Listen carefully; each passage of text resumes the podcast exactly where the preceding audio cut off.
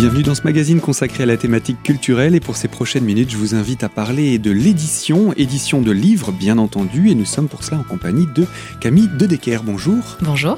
Vous êtes fondatrice de la maison d'édition Beta Publisher qui est une maison d'édition un petit peu particulière. On aura l'occasion de rentrer dans ses spécificités dans quelques instants.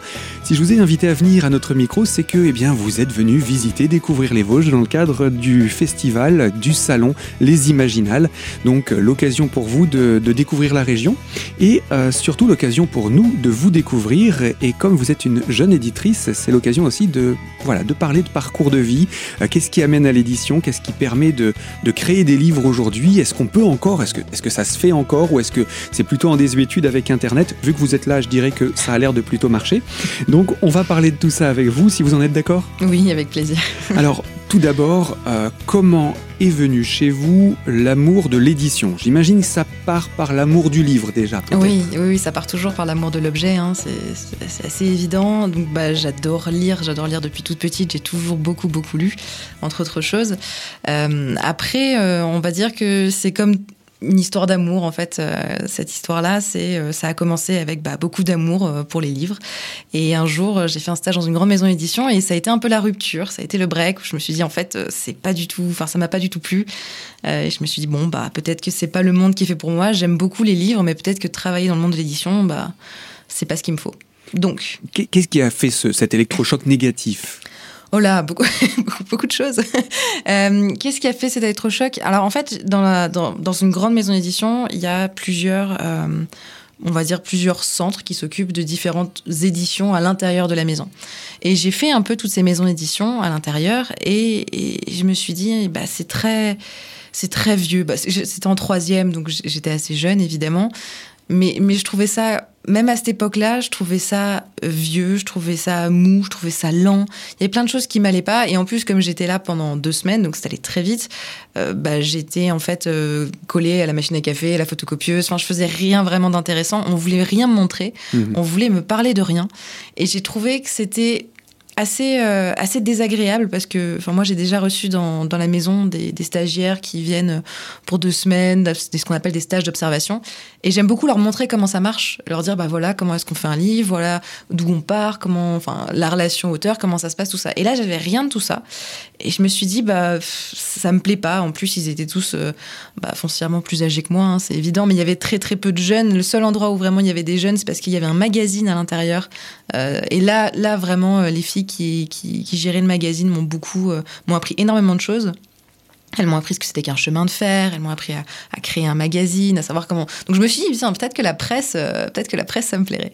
Et en fait, non, la presse, ça me plaît pas. Donc j'ai appris, j'ai appris plus tard que c'était pas le cas. Donc euh, après ce moment-là, j'ai fait des études qui n'avaient absolument rien à voir avec euh, l'édition pourquoi, une petite ouais. question intermédiaire, pourquoi avoir choisi plutôt euh, comme stage à cet âge-là l'édition plutôt que l'écriture? Ce n'est pas ce que vous recherchiez, c'est pas votre fibre? Alors si, j'ai toujours écrit, mais euh, des stages en écriture, euh, on va dire qu'à l'école, ça passe pas trop. Enfin voilà, c'est pas très très recevable. Et en fait, j'ai eu la chance parce que ce stage, je l'ai pas cherché. Il est arrivé comme ça, tout cuit dans les mains, parce que mon père a retrouvé dans ses bureaux, euh, en haut d'une étagère, il y avait un portefeuille.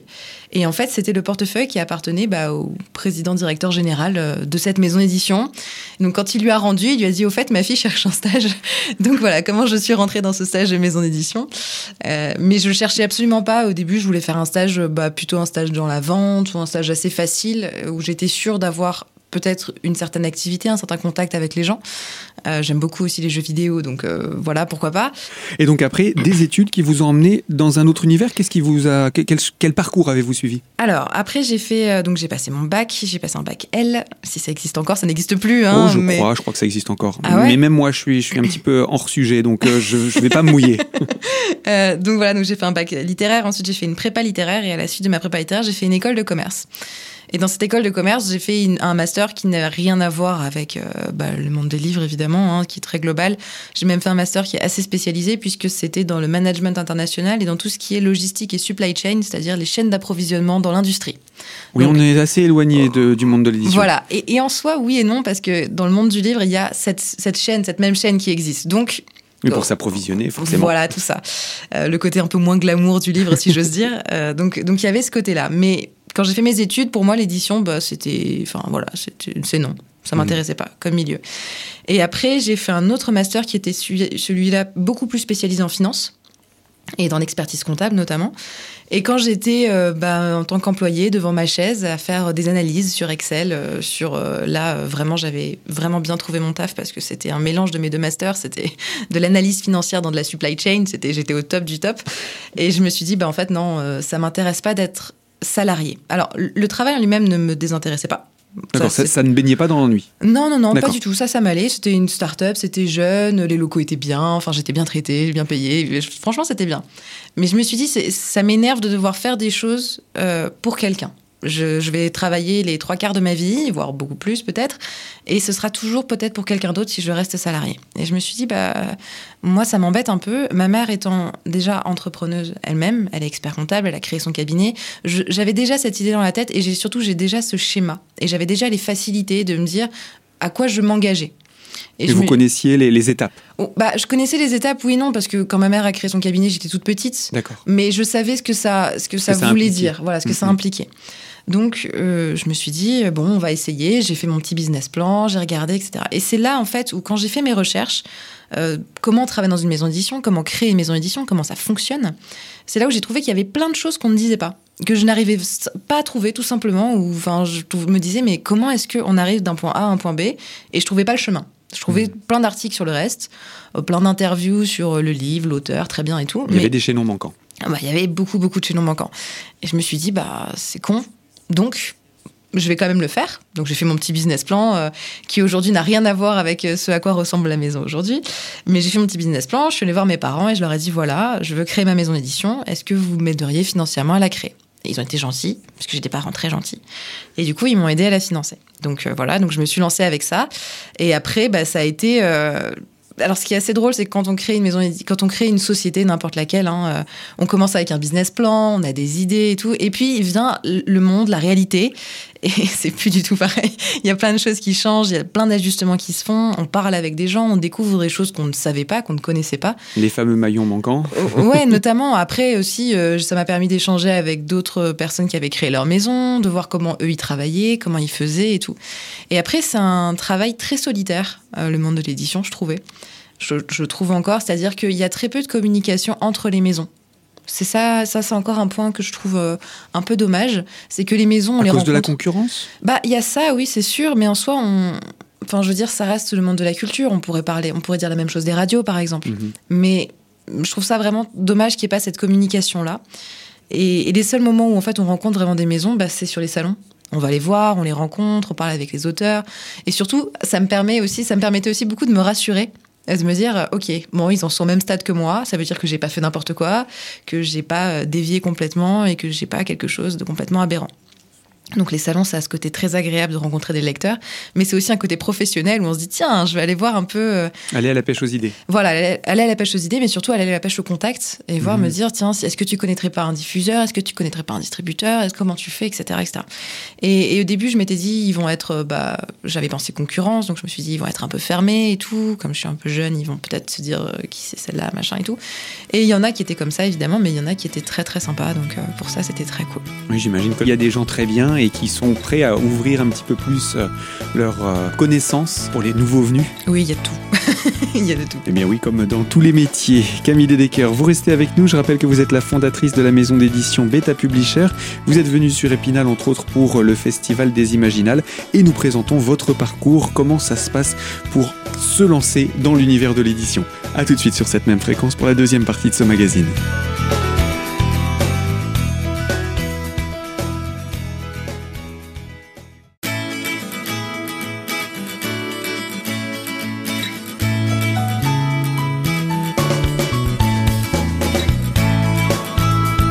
Deuxième partie de ce magazine autour de la thématique de l'édition, l'univers du livre, en compagnie de Camille Dedecker, fondatrice de la maison d'édition Beta Publisher, qui nous parle de son expérience en tant que euh, eh bien, jeune fondatrice. Et vous nous parliez de l'expérience des rencontres dans le cadre des salons, comme c'est le cas sur celui d'Épinal. Et parfois, on peut faire des rencontres pas toujours les plus intéressantes, mais aussi, j'imagine, vous devez rencontrer parfois des passionnés, comme vous l'étiez quand vous vous êtes lancé. Oui, oui, oui, j'ai rencontré beaucoup de passionnés dans différents domaines. J'ai rencontré des passionnés donc, qui avaient monté leur maison. J'ai rencontré des auteurs qui étaient passionnés par le monde de l'édition en tant que tel. Euh, j'ai pas encore rencontré de diffuseurs, de distributeurs passionnés, mais peut-être que ça viendra. Euh, après, j'ai rencontré des libraires qui étaient passionnés. Donc euh, non, j'ai et après des lecteurs aussi. Les plus passionnés, honnêtement, ce sont les lecteurs. Alors, vous avez commencé toute seule. Oui. On est en quelle année? On était en 2016. Vous avez quel âge? À, cet âge, à ce moment-là À ce moment-là, en 2016, j'avais... Ça, ça devient compliqué pour moi. Euh, j'avais 23 ans. À 23 ans, vous lancez une maison d'édition. Oui, 23 ans. V- Vos parents vous ont soutenu, mais il y a eu peut-être un petit échange avant ce soutien euh, ferme et définitif. Ah oui, bah il y a eu un business plan pour leur montrer que économiquement euh, ça tenait la route, que j'avais une idée, que j'avais voilà. Voilà, donc il y a eu il y a eu cet échange là évidemment pour les rassurer un peu. Après je demandais pas 3 millions d'euros. hein, Non, non, euh, bien sûr. Non, mais c'est plus le, le principe de se dire est-ce qu'on se sent soutenu quand on se, se lance dans un projet comme celui-ci qui peut paraître un peu fou? Oui, oui, oui. Bah surtout que l'édition, on va dire, c'est pas c'est pas la licorne de demain. On se dit pas je vais entrer dans mon édition, je vais toucher des millions. Enfin ça va être jackpot. Pas du tout. Euh, c'est vraiment un métier de passion, ça c'est évident, de patience aussi. Euh, mais oui, non, non. Après j'ai beaucoup échangé avec mes parents. Ils m'ont dit est-ce que tu es sûr de vouloir faire ça? Parce que tu as un travail quand même qui qui te qui te plaît mine de rien, qui paye bien, c'est rassurant, etc. Et après je leur ai dit oui, mais je suis jeune, euh, j'ai pas d'enfants. J'ai pas de conjoint, j'ai pas d'animaux, j'ai pas de prêt, j'ai pas d'emprunt. Enfin, j'ai rien à perdre en soi, sauf l'argent que vous allez me de donner. tester. Voilà, c'est l'occasion que vous- c'est l'occasion de tester, c'est l'occasion de voir si mes idées, je peux les mener jusqu'au bout ou pas. Et on se donne euh, les startups, enfin les maisons, enfin les startups, les entreprises de manière générale, quand on les commence au bout de deux ans, si la, si la boîte existe encore, c'est qu'il y a quelque chose qui se passe et qu'on peut continuer et qu'elle peut vivre. Elle peut Voilà. sortir de l'incubateur. C'est ça, voilà, deux ans. Après, l'autre euh, l'autre point, c'est cinq ans. Hmm. Donc euh, voilà. Donc on a passé les deux ans, ça allait. Mais c'est vrai que créer sa maison d'édition toute seule ou créer n'importe quelle société toute seule, c'est c'est difficile. Heureusement qu'il y a des proches qui soutiennent, qui voilà, qui sont là pour vous aider parce que sinon c'est c'est pas simple. hein. Alors, on parle de soi à la, la troisième personne au début, euh, mais on est tout seul au début. Tout à fait. On, se- on dit qu'on est nombreux. on dit qu'on est très nombreux. Oui, oui, oui. On, On crée est à la fois l'éditeur, le diffuseur, enfin le... Ah, on est tout le monde, on a toutes les casquettes. On est correcteur, euh, on est commercial, on fait tout, on fait tout. Et euh, on a même plusieurs identités par, par mail. On répond à différentes personnes avec différents noms parce que parce qu'il faut bien faire en sorte que les gens y croient. Mais oui, après le plus compliqué pour commencer une maison d'édition, c'est bah, de trouver un auteur. Mhm. Voilà, un auteur à qui, euh, bah, moi j'ai dit la vérité, hein, je suis allée la voir, elle habite, elle habite à Tours.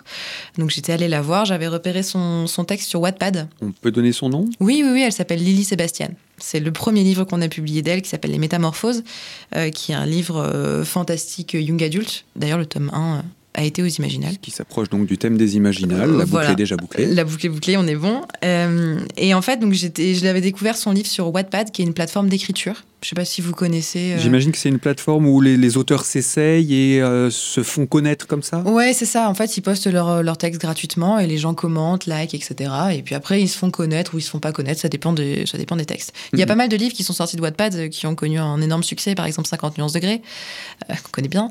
Euh, Il y a eu même euh, After de Anna Todd. Enfin, il y a eu plein de, plein de textes comme ça qui sont sortis de Wattpad. Et donc moi je l'avais découverte, je l'avais, je l'avais trouvée sur Wattpad, j'avais bien aimé son texte tout, et donc je, je l'ai contacté au culot, j'ai dit voilà, euh, je travaille pour une jeune maison d'édition et on voudrait, on cherche un auteur, est-ce que ça vous intéresserait de signer chez nous? Et bien évidemment, je sentais qu'elle était un peu réticente parce que c'était son premier livre. euh, et comme tout premier livre, euh, c'est un bébé. hein. quand on écrit quelque chose, on y tient énormément. Quand on crée quelque chose et que c'est le premier, on a foncièrement un affect qui est très important. Et donc le confier à quelqu'un qui n'a pas d'expérience, qui n'a aucun background, qui a, il y a rien, enfin vraiment, c'était le vide absolu. Euh, c'était compliqué. Donc je suis allée à la voir à Tours, j'ai fait le déplacement, on a passé la journée ensemble, on a discuté, je lui ai dit ce que je voyais pour son livre, les couvertures, la mise en page. Voilà, donc on a discuté de pas mal de choses et après, deux jours plus tard, elle m'a dit bon bah très bien, je signe le contrat et puis on y va. Donc voilà, mais ça, toute cette démarche-là, euh, trouver un auteur, le contacter, etc., ça m'a pris un an. Donc Mhm. la première publication, c'est 2017. D'accord. Voilà, donc déjà pendant un an, il faut sortir les rames, il faut y aller, il faut, il faut jouer des coudes un peu. Voilà. Parce que pour le moment, il n'y a rien qui rentre. Ah, il y a rien qui rentre, mais il y a rien qui sort non plus. C'est vrai. Voilà, donc euh, parce Donc, que vous, vous aviez toujours votre activité en parallèle j'avais en j'avais attendant une autre de- activité, Mhm. ouais. J'avais une autre activité en parallèle que j'ai toujours d'ailleurs, euh, parce qu'il faut, faut vivre quand même mine qui de doit rien. rester sous silence Non, non, non, pas du tout. En fait, euh, je travaille en tant que chargée de projet informatique pour ma mère, du coup, dans son D'accord, cabinet d'expertise comptable. Voilà, donc ça me permet d'avoir des horaires assez f- flexibles, on va Mhm. dire, et d'avoir un patron compréhensif. Donc ça, c'est c'est sympa, tout en me permettant de vivoter à côté. Donc c'est très, très bien. Voilà, j'ai j'ai trouvé la bonne, la bonne combinaison. Et donc, j'ai envie de vous poser la question quand même, est-ce que c'est le parcours typique pour une personne qui veut créer une maison d'édition ou est-ce qu'il n'y en a pas du tout de parcours typique et les maisons d'édition aujourd'hui, c'est beaucoup plus compliqué de les lancer qu'il y a euh, 30, 40 ou 50 ans quand le livre était vraiment le, le meilleur moyen de communiquer? Aujourd'hui, vous avez parlé de ces applications, on parle de, du numérique, les vidéos qui, qui explosent sur Internet. L'avenir du livre, vous y avez cru quand vous vous êtes lancé? Vous vous vous êtes dit oui à quelque chose? Enfin voilà, je, je pense qu'il y a eu pas mal de questions quand même qui ont dû euh, fuser. Oui, et il y a pas mal de questions aussi là-dedans.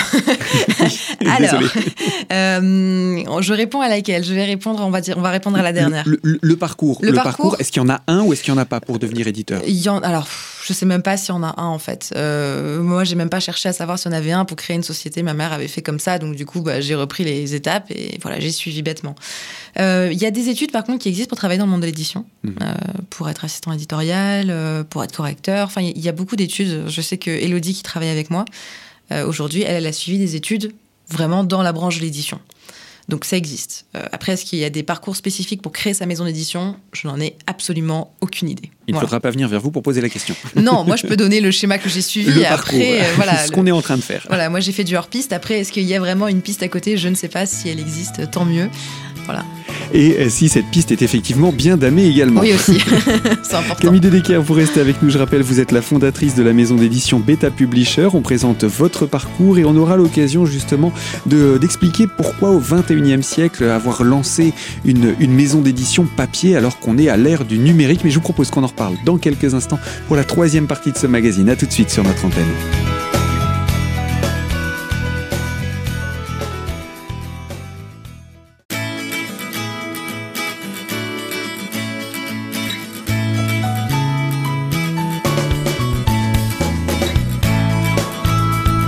Troisième partie de ce magazine consacré à la thématique culturelle et autour de l'édition et plus particulièrement avec le parcours de Camille Dedecker, fondatrice de la maison d'édition Beta Publisher. Elle est venue à Épinal dans le cadre des Imaginales d'automne 2021 et donc euh, on en profite pour euh, présenter eh bien, ce parcours que vous avez eu et surtout eh bien, au 21e siècle, lancer une maison d'édition version papier alors qu'on est à l'ère du tout numérique.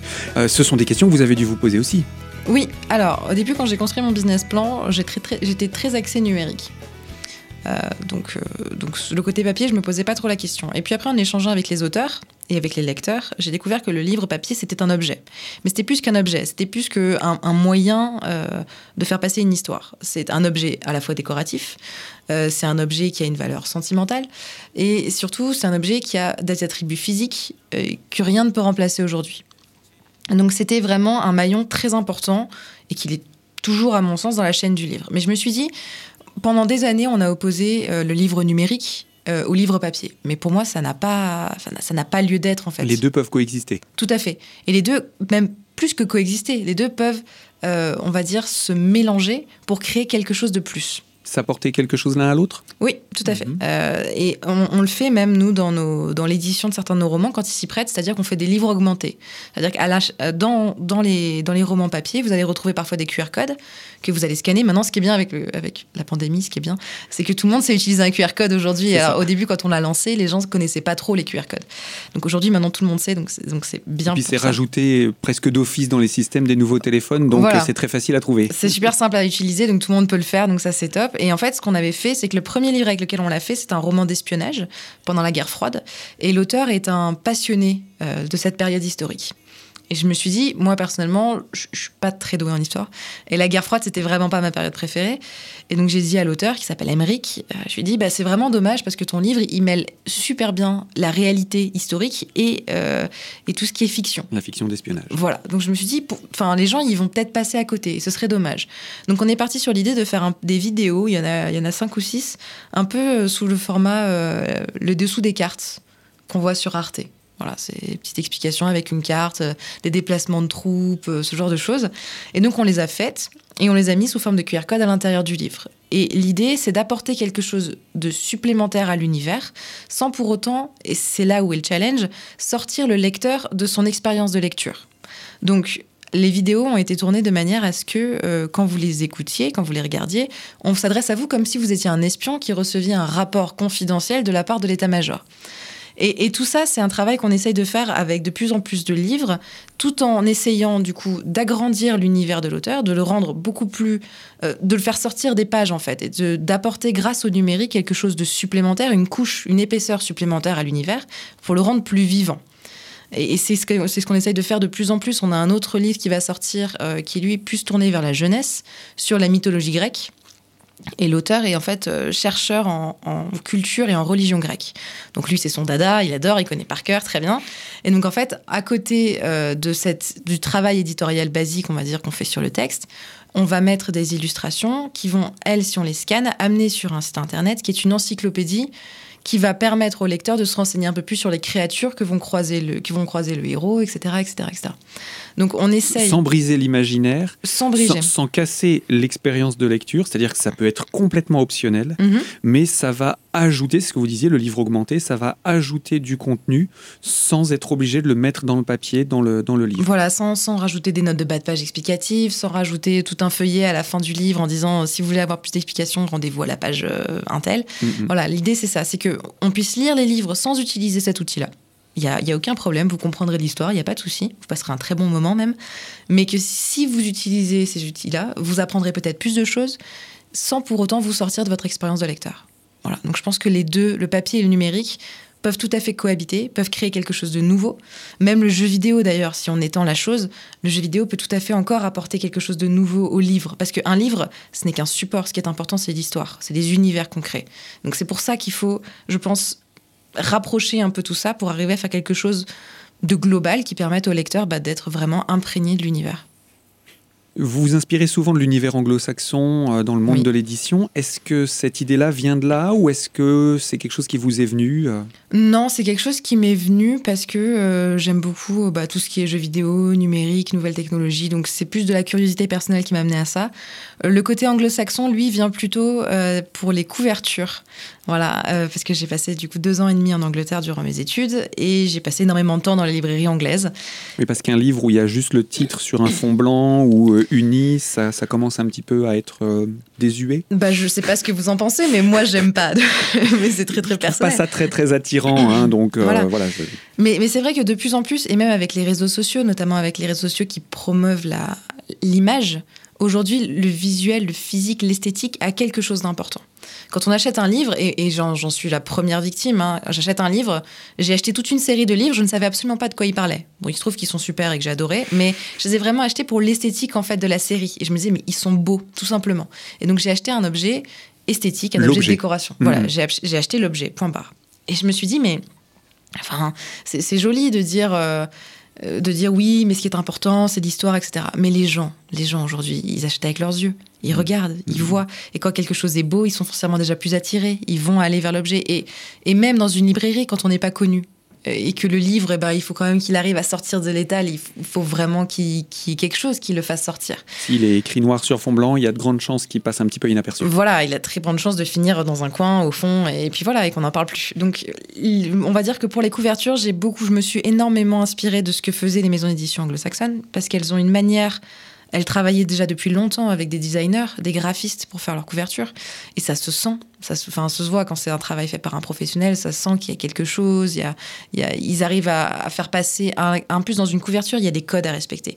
Il faut faire passer à la fois le genre, le public auquel est destiné le livre, tout en faisant passer une partie de l'histoire. Donc il y a trois axes à garder en tête. Sans trop en dévoiler. Sans trop en dévoiler, évidemment. Donc il y a trois axes à garder en, à garder en tête. Donc c'est quand même quelque chose d'important. Il faut un professionnel pour faire ça.